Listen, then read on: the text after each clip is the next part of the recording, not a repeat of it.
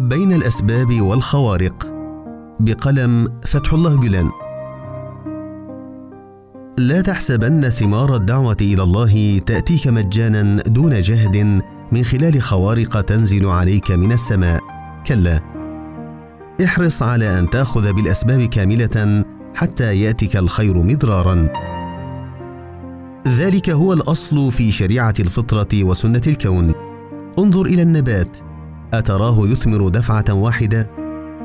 إنما يحتاج إلى زمن طويل من العناية والرعاية حتى ينبت وينمو ويستوي ويؤتي أكله. وكذا البيضة لا يخرج فرخها سالما إلا بعد زمن معلوم. فإن كنت ترجو ثمرة لخدمتك في ساحة الدعوة إلى الله، فاعلم أنه لن يأتي ذلك إلا بعد أن تلتزم بكامل الأسباب الصحيحة والأساليب الصائبة التي تنسجم مع طبيعة تلك الخدمات والعكس سعي وراء أحلام لا تتحقق أبدا. أتظن أن الله سيغير سنته الكونية من أجل سواد عيوننا وهو الذي لم يغيرها من أجل أنبيائه بل حتى من أجل حبيبه الأكرم ورسوله الأعظم صلى الله عليه وسلم.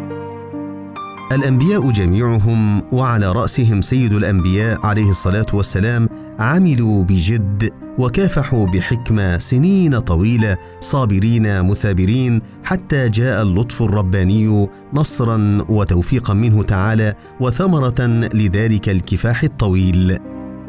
اذا من أراد التوفيق والنجاح فليسلك درب الأنبياء.